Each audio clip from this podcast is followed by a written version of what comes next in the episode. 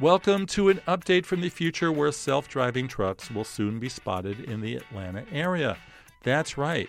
On one of the busiest highways in the world, Google's Waymo unit, which is developing self driving technology, is testing out big rigs in the land of Waffle House, where there's usually a big yellow sign at every freeway stop. I'm Jefferson Graham the USA Today on Talking Tech. Today, a quick update on self driving vehicles and where to look out for them.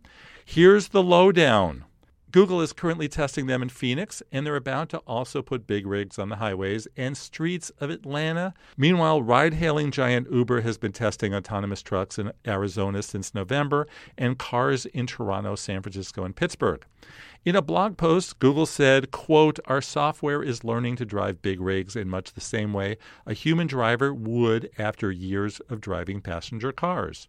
The principles are the same, but things like braking, turning, and blind spots are different with a fully loaded truck and trailer. The trucks both feature a safety driver in the driver's seat to monitor the action. Google and Uber see trucking as a big business opportunity, my colleague Marco Della Cava notes, as it's facing a shortage of drivers due to high industry turnover rates.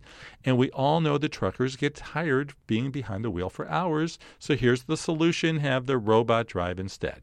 Meanwhile, back on the ground in smaller cars, if you're interested in seeing what it's like to ride around in a self driving car and you live in the Phoenix area, Google is inviting area residents to apply to its early rider program.